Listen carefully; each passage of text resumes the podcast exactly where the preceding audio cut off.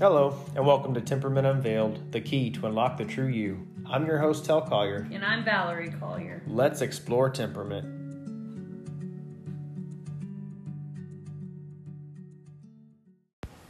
Shalom all, this is Tel and Valerie with Temperament Unveiled. Hello guys, back for another one. Woo-hoo. Yeah. Okay, so we kind of mentioned in the last episode that Tel had his official last day at our, the school system here in the town that we live, and so he finally was able to start his first week of counseling. Yes. So tell us how that's been going so far.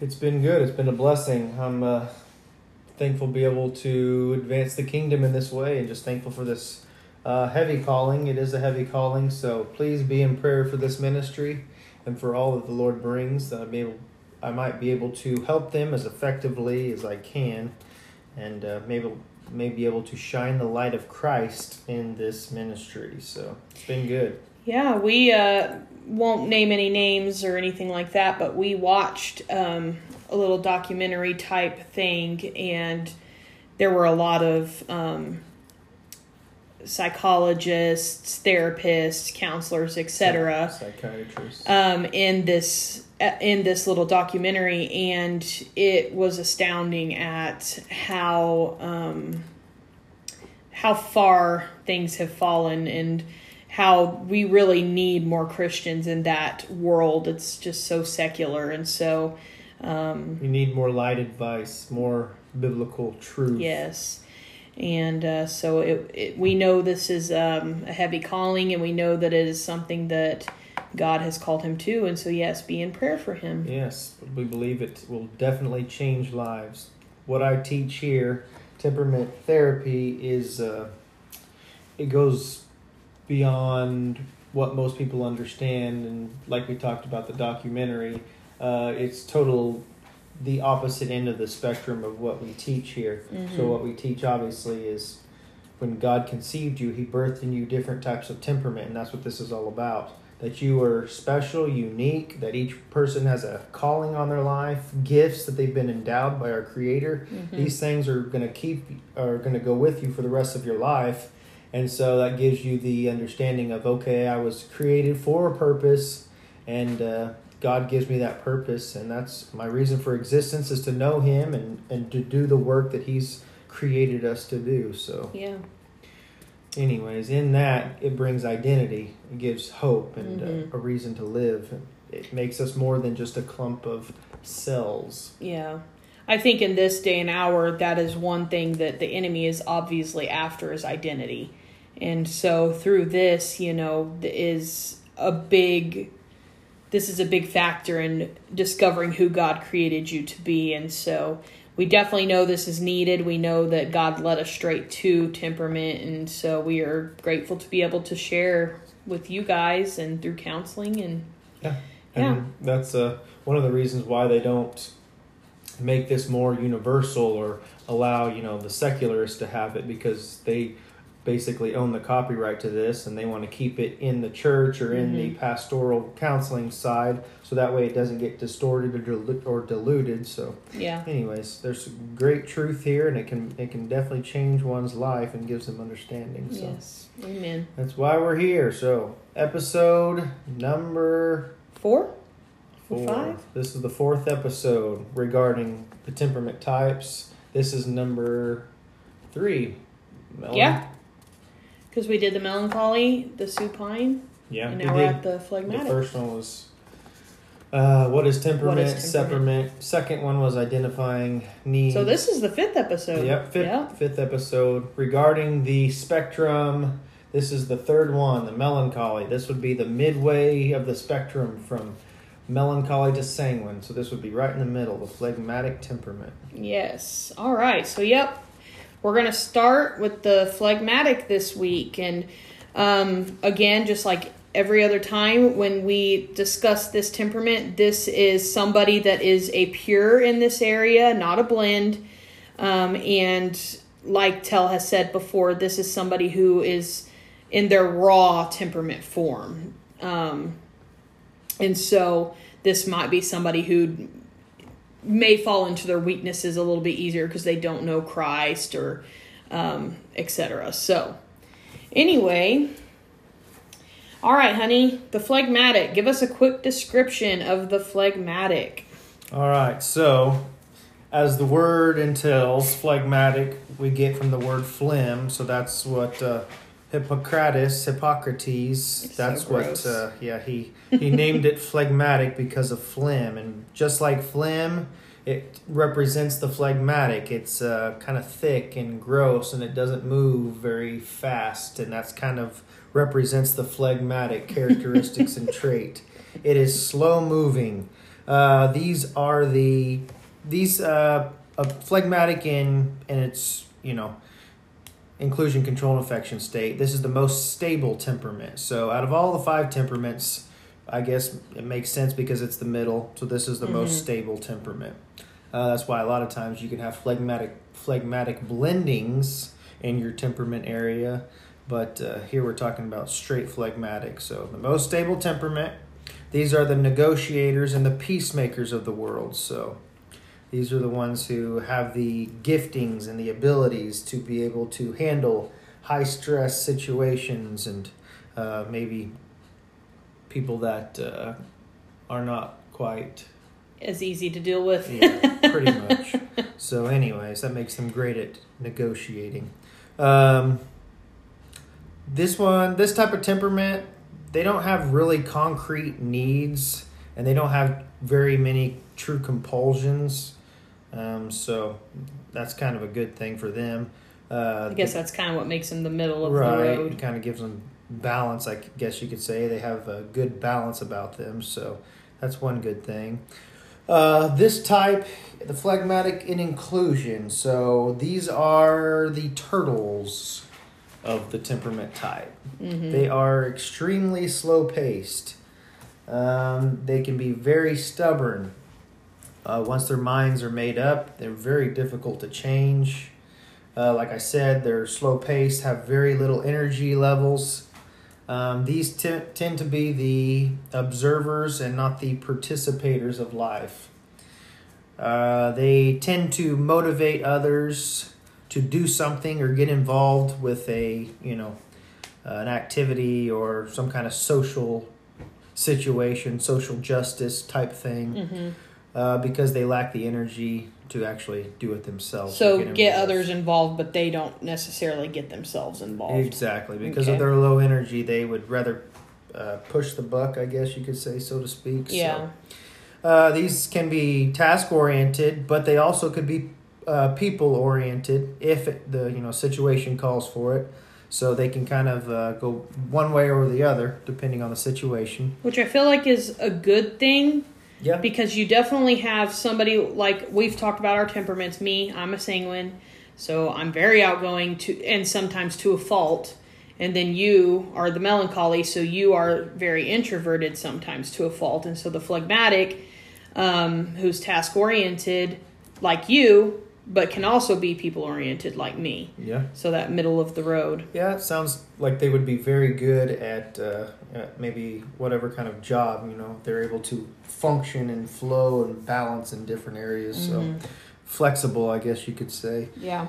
Uh, they have a very dry, wry sense of humor. So this usually manifested when somebody tries to get them to do something they don't want to do. They'll snap off with some kind of dry, wry humor or maybe insult or uh, snarky comment or remark, and that's to keep them basically from being controlled. Because of their low sense of uh, low uh, energy level, they want uh, they try to keep people from controlling them and making them do something they don't want to do. So if they feel threatened, I guess you could say, they may come back with some snarky comment to keep people at bay. So okay. Um, That's typically the phlegmatic and inclusion. That's most of the things that would pop up. Uh, they, they're uh, very balanced people, but they obviously have uh, areas of weaknesses, growth areas that they have, have to have the Lord help them to overcome. So, mm-hmm. anyways. So maybe their weaknesses aren't as compulsive as other temperaments, but they do still, you know, have some things they have to work on. Mm-hmm. Um, will give us some inclusion inclusion strengths. All right, so kind of talked about it. Some strengths, they're able to relate to both tasks and systems, so they're able to be flexible and well-balanced, I guess you could say there. Um, they're typically very easygoing, calm. They, uh, they're not high maintenance, I guess. You can... They're they're pretty predictable. Mm-hmm. Uh, they can be perfectionistic. Um, they like to get pretty tedious on some things. They're very good at that tedious work at times. Mm-hmm. Um, the work that a lot of other temperaments don't have the patience for. Yeah. Um, they can, uh, or rather, nothing uh, nothing tends to upset them, so they do well in the hostile settings. That's kind of where the negotiator and peacemaker comes in, so uh, it's hard to get them to get angry or upset. So anyways, so that's, uh, that's some good strengths they have. Okay, uh, so some inclusion weaknesses. Uh, some weaknesses, a lot of times they... choose not to or unwilling to get involved, like we talk about, because of their low energy level. They uh, decide if they don't want to do something, then they'll try to push the buck on somebody else. Even though they know it needs to be done, they will tend to uh, not want to take on that responsibility. Mm-hmm. So, um, like I said, they're observers rather than participators. So a lot of times, uh, a lot of good things could have taken place, especially since they have, you know, they have great strengths about them. They just lack the initiative sometimes. And so a lot of good things could change or be better, but they are unwilling to get involved. So kind of sometimes like, seems like maybe they can watch life go by without really getting involved in it. And mm-hmm. yeah. Um, they have the dry sense of humor, and a lot of times they can Uh, rub people the wrong way, make them upset, upset rather, uh, especially their spouses, I'm sure. Uh, a lot of times they may say hurtful things uh, when needing to be on the defense to keep people from using up their energy. So, uh, seems like their mouth may get them in trouble a lot of times. So, uh, watching their words, I would suggest, would be very wise when speaking to your wife. I definitely... We were kind of talking about this before we started recording, but we don't really... Well, we know some people that we suspect to have at least phlegmatic in them, but we're not sure.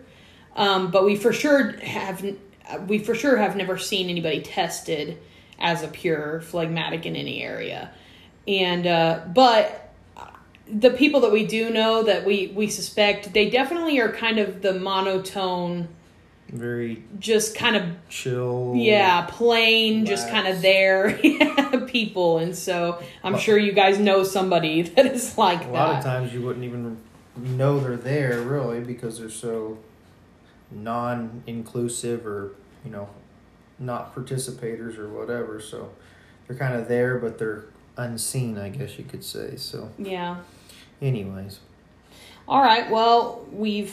you know, pretty much discussed all of inclusion. So let's move on to the phlegmatic in the control area. All right. So the phlegmatic in control.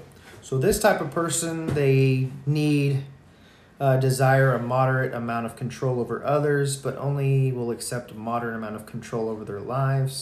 Um, so like in the inclusion area, they will tend to push back if, if one tries to control them or use Use snarky comments is usually mm-hmm. what, how it manifests. But uh, this type can be almost impossible to change their mind. Once their mind's made up, they are pretty much set in their ways. Um, they appear indecisive because they are big procrastinators. So I guess that's to protect their low energy reserve. Yeah. Yeah. So, so yeah, they... Uh, have a hard time making up their mind because they don't want to be responsible or have to follow through with something, so mm-hmm. they can appear indecisive. Uh, they don't typically struggle with compulsive needs and wants, like I talked about, so that's good. Um, they don't tend to hold on to forgiveness or bitterness, so that's another great thing. They uh, kind of just let things go because it's hard for you to ruffle their feathers, so to speak. So I also wonder if, you know, sometimes it's really hard and really does use up a lot of energy to be angry and to, you know, hold on to unforgiveness, you know. Mm-hmm. I bet part of that, too, is to, um, so they don't use up their energy reserve. Oh, could be. Could be. Uh, this type is the phlegmatic in control. They're natural negotiators, like we talked about, great diplomats, peacemakers. Um, so they're great at uh, handling situations. Yeah. And uh, a good friend to have. Um, this type also, I will say that they're the only ones who can handle the choleric. So we haven't quite talked about the choleric temperament type yet. That's going to be a fun one. But that, uh, yeah, that's coming up next week. So uh, anyways, they are the only temperament type that can handle the choleric, but they cannot be controlled by the cleric. Mm-hmm. That's because their dry humor they use to keep from being controlled will drive the choleric angry, and then they end up, you know, going away. So that's uh, that's one good thing, I guess. Because they refuse to be controlled, they will use these snarky comments or whatever and eventually drive the cleric away. So, so do you think that a choleric and a... Um, phlegmatic in a marriage would be a bad thing? Um, that's a good question. If you were a phlegmatic in all areas, I don't know. That's typically unheard of because it's so rare to find a true phlegmatic in all areas. But if you had a choleric in control and a, I guess, a phlegmatic at least in the control area, then, I mean, they would learn to, to work things out, work together, and eventually they would probably get to a place where one would understand the other and uh, maybe not try to push them into certain things. Yeah. So I think they could work it out. It just would definitely be difficult at first. I imagine the cleric would probably be very aggravated at the phlegmatic for a while until they learn to uh, deal with these issues. But it is possible, especially if, if God brought it together, then they're just going to have to learn how to deal with it. But yeah, yeah, for sure. It could definitely be problematic, I could see. Mm-hmm. Uh, and let's see. I think that's about all I have there. All right. Well, give us uh, their control strengths and control weaknesses. All right. So some strengths. This type is very peace loving. Like I said, easygoing, negotiator, peacemakers. Uh, they're very practical and typically logical about something um, because they don't, I guess, overindulge in emotions, then mm-hmm. they can pro- kind of see the practicality of the situation of things, and it uh, tends to make decisions and choices based on practicality uh-huh. rather than emotions. So uh, they're very sturdy in their beliefs, so that could be a great strength. Uh, if they have a belief in God and have faith in God, then they're able to carry that through the rest yeah. of their life. Nothing's going to sway their mind. Yep. Yeah. Okay, their weaknesses? Uh, some weaknesses of the phlegmatic in control. They can be indecisive because they don't want to, a lot of times, to take responsibility. Uh, they tend to procrastinate, be procrastinators. Again, it's because of their low energy reserve. Mm-hmm. Uh, they can be difficult to motivate. They would rather pass the buck. Uh, very difficult to change their mind. So if their mind's made up, it's very difficult to sway them or change them. So I guess if they if their mind's made up into a negative situation, I guess you could see that to be a problem for sure.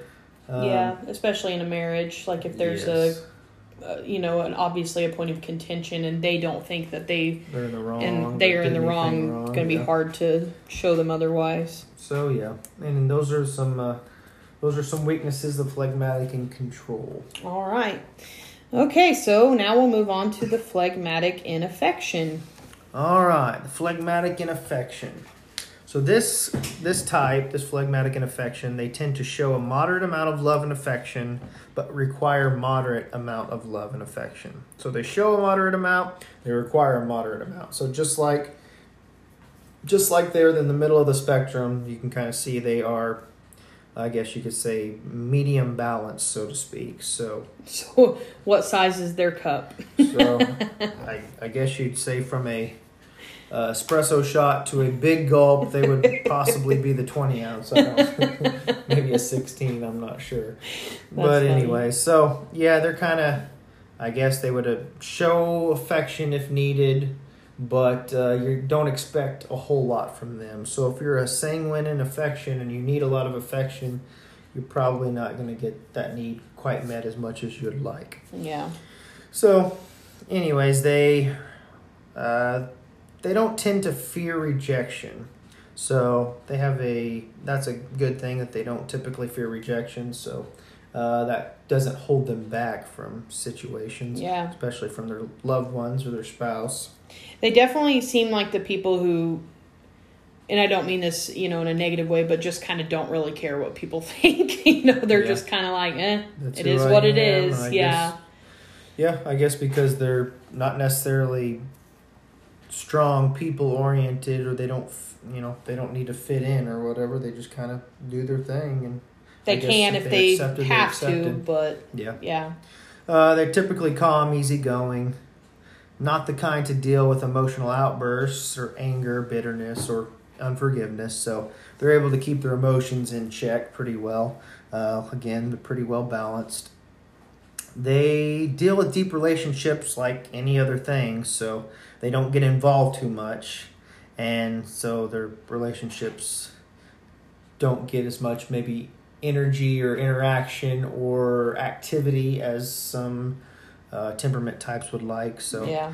uh, I guess if you're a sanguine in inclusion um, and affection, I guess you're not going to get get the amount of attention or social interaction that you're going to desire from this type. But uh, let's see.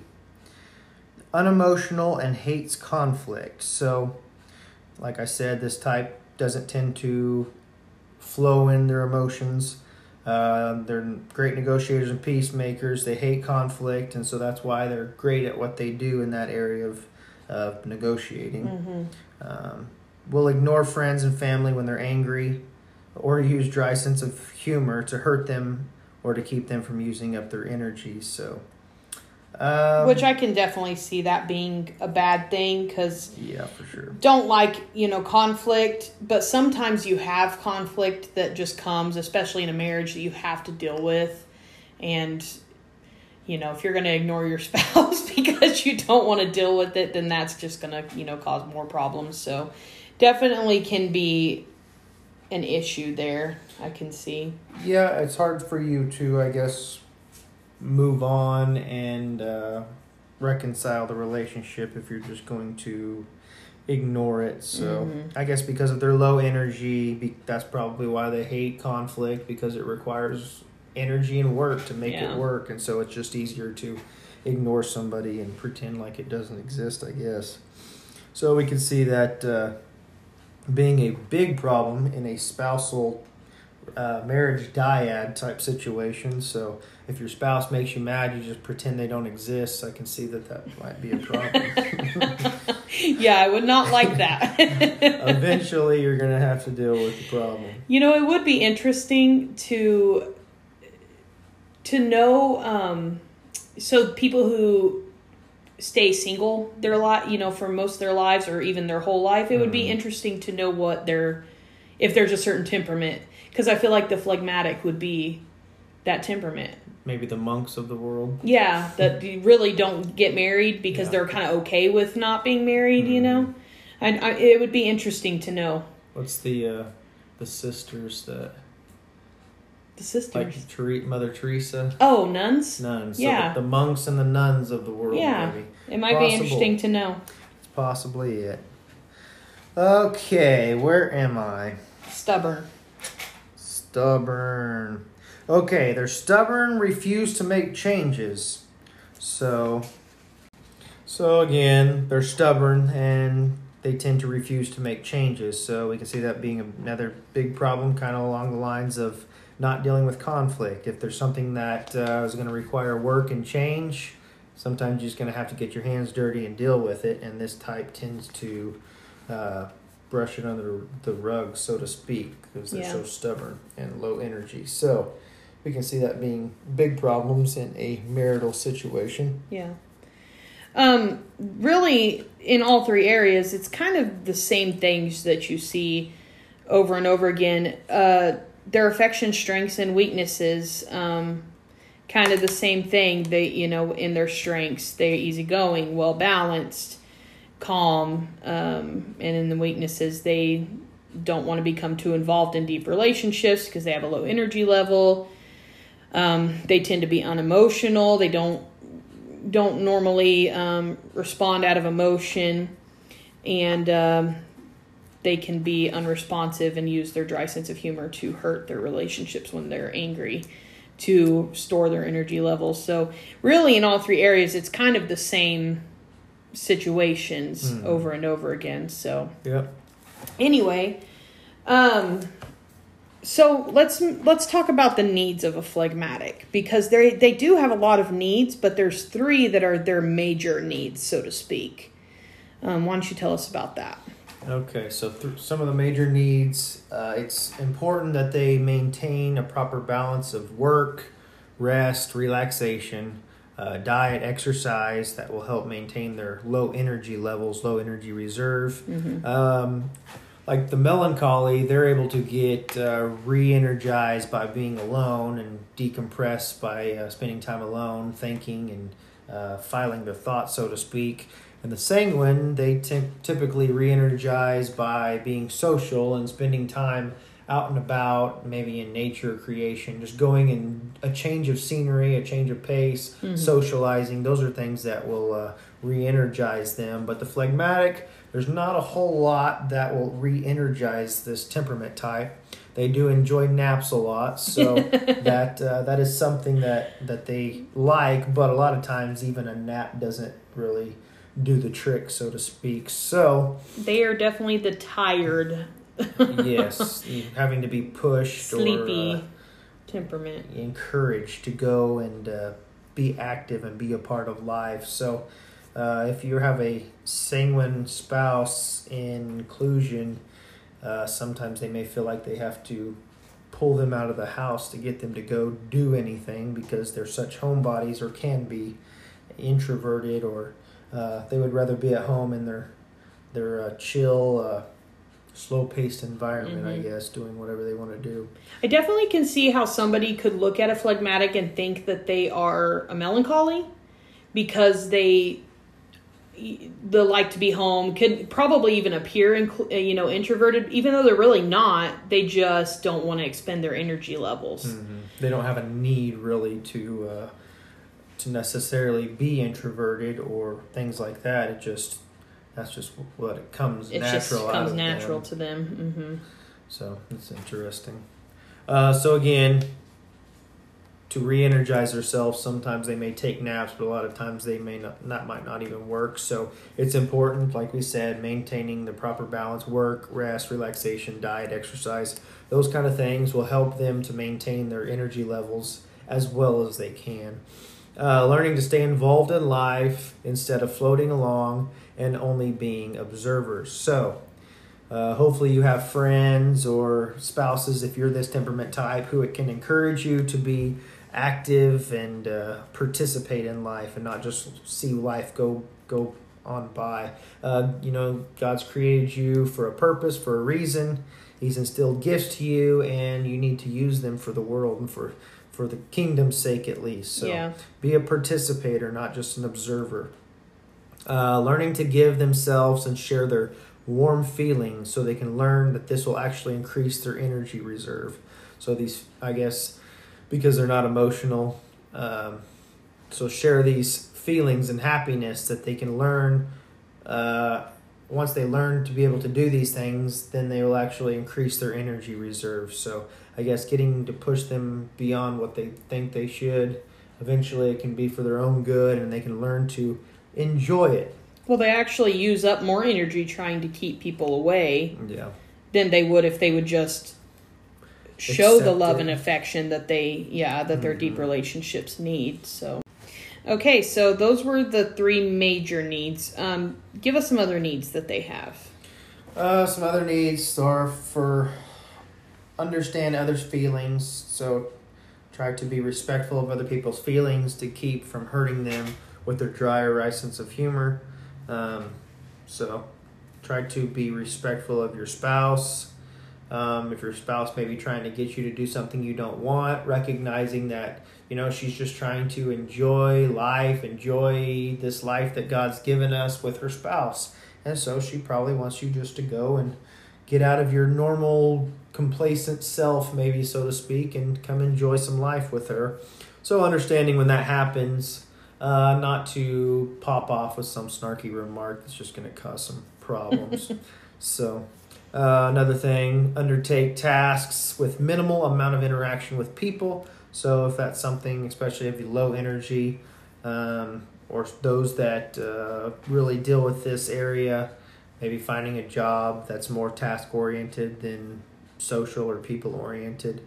Um, this temperament type are great at like bookkeeping, mm-hmm. uh, machining, those kind of activities that are kind of, uh, you have to hone in on it. It's uh, requires thoughts and, you know, logic and processing, cognitive function, but not a lot of social, you know, inclusion area things. Mm-hmm. So uh, finding out what works for you and what works, what you're comfortable with, you know, in regards to work and career. So uh, help others to understand their low energy levels and don't be pushed to uh, past those levels. So that's kind of part of this uh, podcast, is to understand yourself, understand how God created you, so that way you can balance your life out right. Um, learning sometimes it's okay to say no. Yeah. Uh, I mean, that's just part of life. Learning when, it, you know, to do things, learning when not to do things. That's called balance. And so uh, it's important to know. You can't always tell your spouse no, that you don't ever want to go do anything. Um, you're going to have to sometimes do things you don't want to do. And so just finding that balance in your life. Yeah. Um, being provided with reassurance when taking on responsibilities and making decisions. So if that's an issue for you, finding somebody that, you know, can come alongside you and uh, help you to make sure that you're comfortable or whatever in making certain decisions. Uh, not to be forced to act independently often or for long periods of time. So I guess in a spousal situation, um, learning what works for one, what doesn't work for the other. That way you can work together and uh, mm-hmm. for the benefit of each other. So uh, work side by side with someone rather than alone. So if this is someone that I guess doesn't mind people or, you know, social interaction when they're working, if that is a need for you or a problem when you don't get it, um, to find someone who can who can work step and step with you, so that way uh, you don't have to feel like you're doing everything alone. Well, I think because they're low energy reserve, they would tire, you know, easily if they ended up having to do all the work themselves. So I think having somebody come alongside them and help them um, would be a big necessity for them, along with the fact that they don't need, you know, a lot of interaction with people, but they're okay with having some interaction with mm. people. So it's good for them to have somebody that's with them to help work side by side, but not necessarily a huge crowd of people at all times. Mm-hmm. I could see this being an issue in, in a family marital type situation. If mm-hmm. one spouse is doing a lot of work and it feels like the other one's not really chipping in or doing their part, then uh, it could definitely be a problem. So definitely with, well, we don't know anybody with this specific situation, but I can see, especially somebody like maybe the wife was a phlegmatic, but she was a stay-at-home mother, mm-hmm. you know, and so she's having to take on all the house responsibilities plus the children, so on and so forth, and husband gets home from work and he's tired, and so maybe doesn't chip in as much as she would like, and I definitely can see. Well, and we could definitely there. see this as a situation like this if you had a phlegmatic stay wife like you were talking about, and you had a sanguine husband, and he gets home from work, and, you know, by the time he's getting home from work, he wants to go, you know, go out and hang out with friends or whatever. So he's ready to leave the house and go do something fun that energizes him. And the wife is at home taking care of these things, that you could see that that would be a very, very big problem in a marital situation. Yeah, so she'd be tired, not ready to leave. I could also see it the other way too. If you have a phlegmatic, you know, again, mother stay at home, And then you have a melancholy spouse who comes home and she's been dealing with the kids and housework all day. And here comes the melancholy who's been at work all day and needs time to decompress, decompress on his own. And so he kind of shuts himself off, you know, and she's just kind of like, I need somebody to take this, mm-hmm. take these reins for me for a little bit. So right. I definitely can see it. You know. I would suggest in a situation like that, that the melancholy... Uh, go take some time, say thirty minutes, an hour, go spend some time alone, whatever. Uh, pray, read his Bible, do some uh, something that decompresses him and mm-hmm. give him a little time away, and then uh, come in and kind of help the wife out or give her a break and let her go and, you know, do some stuff, whatever. You have to, yeah. you know, each relationship's going to have to work that out and balance it out for themselves. But, but it's, uh, again, just another picture of why temperament is so important. Mm-hmm. Because if you understand yourself, you know what needs and Um, you have, then you can know how to work out these situations with your spouse. Yeah. You know, that's a, it was a big, huge help for us to know, mm-hmm. you know, our temperaments so that we could understand each other and know what I need and what you need and how we can help each other in meeting those needs. Yeah. So. I can remember times being pulled into doing things that I didn't necessarily want to do, but I did it because I thought that was, you know, whatever, normal thing, yeah. do things. And so I always dealt with being tired and stressed out and uh, just needing a break from life, it felt like. Mm-hmm. And I didn't realize that really I just needed to be alone and spend some time thinking and, you know, dissecting my mind and filing my thoughts and whatever, some quality alone time. Yeah. So, I mean, it really helped me out as far as that knowledge in that area. So, well, I think... like you said earlier, that it's okay to say no. I think that's really important for all temperaments because each temperament's going to have an area that they're going to have to learn that it's okay to say no or that they need to say no sometimes. Mm-hmm.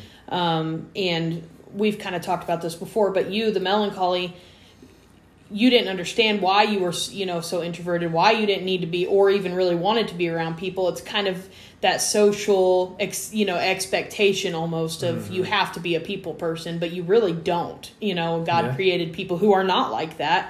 And so like well, you... especially if you're married to a sanguine mm-hmm. and they're, you know, they... they're fine with going doing things all the time. So it seems like a normal thing, you know, to just go and whatever. Yeah. Hang out all the time, go... you know, deal well, with and that's where it would be important for you to say, no, I'm not. I'm tired. I'm. Go- it's going to wear me out. And then for me as the sanguine to realize I can't. I have to say no sometimes because I can't always be gone. Yeah. You know. Some if we go all the time, we're not going to get take care of household responsibilities. So yeah. finding that balance is so important. Learning when to say no, and sometimes learning when to do things we don't want to do just yeah. to just to keep the peace and to uh, make both sides happy. And that's. That's kind of what life is, finding balance. And that's what's so great about temperament is it can help you found, find balance in your own life. So. Yeah, for sure. Uh, another thing is uh, not taking on tasks or responsibilities they're not comfortable with. So if this is a situation that you don't want to be responsible for, and it, you know, sometimes we have to be responsible for things. It's just part of life. We have to sometimes take on tasks we don't want to take on, obviously being a father, being a mother. I was just about to say, you mean we have to be responsible for our children? Those are things that we must take on responsibility for. But there's some decisions in this life that we don't have to, and that's okay. So and it's learning, okay to say no. Yeah, learning when to yeah. say no and learning, learning when you need to. So yeah. anyways, um, that's about all I had as far as the needs. Okay, the phlegmatic. Um... All right, so do you have anything else you would like to add about the phlegmatic? Well, my last thoughts regarding this temperament is their relationship with God. So okay. um, I've kind of talked a little bit the last couple times on the temperaments and, you know, some things in some scriptures that are really important for certain temperaments uh, rather than others, some things that they need to stand on more than others. Um, like the melancholy, you know, he's very... cognitive, intellectual. He's in his mind a lot. So uh, a lot of times that can be a good thing, but it can also be a weakness if he's thinking on, if something's not going his way or he's thinking on thoughts that, you know, aren't healthy or pure or going to bring any kind of uh, blessing to his life. So standing on scriptures about renewing the mind and putting the word of God in your mind, those are going to, the outcome's going to be having the mind of Christ, knowing the word of God, knowing the will of God. That's going to be the outcome of a melancholy who fills his mind with the word of God. And uh, Mm-hmm. So in regards to a phlegmatic, the relationship with God, I just have that uh, not to be a bystander. So this type might, you know, he has faith in God. He has a relationship with God, but is he really on fire? Or is he just kind of going through the motions? So yeah. it's, it's making sure that you want to be uh, proactive and proactively building and maintaining that relationship with God. So that's important for the phlegmatic. Uh, allowing God to change the stubborn tendencies to maximize their strengths and their potential. So yeah. uh, building that relationship with God, being reminded that it's important, that uh, although you may have low energy or you may not have much compulsions or things that really uh, you know beset you, so to speak, that uh, it's important to keep that relationship maintained, be on fire for God. Yeah. Allowing the Holy Spirit to come in and you know, maximizing those strengths and minimizing the weaknesses. Yep. All right. Well, we started a game when we started with the melancholy, and you have different animals for the different temperaments, correct? Yes. So right.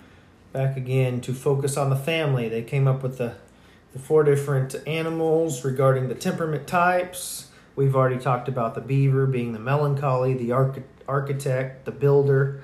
Um, we talked about the alley cat that I came up with. So that's, for the supine. Yeah, it's uh, pending copyright. uh, alley cat for the supine because they're oh. shy and uh, you know off-puttish. But once you uh, get to know them and once you they feel accepted, they get comfortable and they can become a, a great pet, so to speak. Reach out, focus on the family. We got you. uh, so what's left is the lion, the otter, and the golden retriever. So, honey, which one is the phlegmatic? The lion, the otter, and the golden retriever. Mm-hmm. I, um, I'm going to say golden retriever. That is correct. Ooh, look, look at me go. All right. I keep getting them right. So the golden retriever. So they have down that they're considerate, good-natured, and team player, which are part of the strengths of the mm-hmm. phlegmatic. Um, good-natured people, not really emotionally based. They're good, well-balanced. They can be great team players, re- great negotiators. Yeah. Uh, the golden retrievers. All right. So that makes sense. Yep. Um, so like we did with the other ones, I actually have a, we have talked about how the different characters on Winnie the Pooh have kind of, Tattel and I have um, kind of shown us different temperaments. So uh, which one do you think it is? Uh, that is the phlegmatic. Let's see. So we've had Piglet. Piglet was the supine. Eeyore. Eeyore was the melancholy. I must say Pooh himself. It is. You're right. Because uh, Pooh, he is outgoing, um, and but he's not overly so. And he tends to be the peacemaker out of all of the friends. He's kind of the one that helps keep them balanced and in check, especially Piglet, who is a little worrier. So makes sense that he's uh, he gets tired easily and he wants that honey. Yes. All right, guys. Well, we are done with this episode. Again, we thank you for supporting us and for listening. And um, we have some uh, links in the description if you would like to check out our website, salt and light counsel dot com. Yes. Um, and again, reach out to us. Let us know where you're from. We'd love to know. We'd love to talk with you and get to know you. And if you need prayer, reach out to us. We'd love to pray with you. Absolutely. And again, if you want to get your own personal report, A P S report, the Arno Profile System, reach out, send an email, and I can get you hooked up, and you can have your own personal report and know exactly what you are in the inclusion, control, and affection area. I think it'll be very beneficial to you.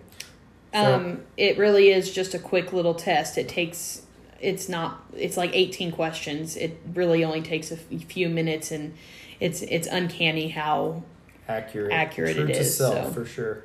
And it bypasses all the things that we think about ourselves or we believe, because the idea is to take a camera, they say. Take a camera, and it's supposed to take a snapshot of the true you, of the inborn temperament, the person that's really inside of you. So we're not getting personality here. This isn't a personality test. It's a temperament test. Mm-hmm. So we're finding out who God created you to be. So they're able to revolve their questions on on ways that get you to answer how you truly are rather than how you want to be. Yeah.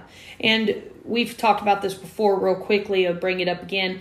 This temperament test is the only one that you're going to find with the fifth temperament that was founded by the Arnos, the supine.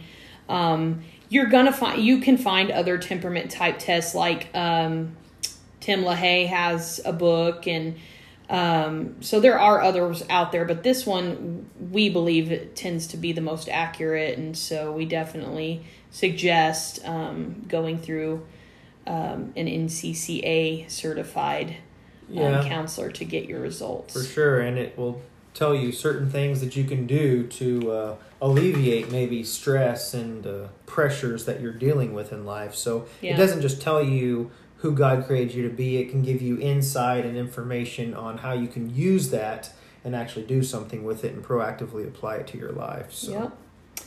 All right, guys. All we'll have right. a good week. Yes, blessings. Thank you for listening. If you have enjoyed your time with us, please support us by subscribing, leaving a review and rating, and sharing with anyone you feel may benefit from this podcast. For more information, check out salt and light counsel dot com. Blessings!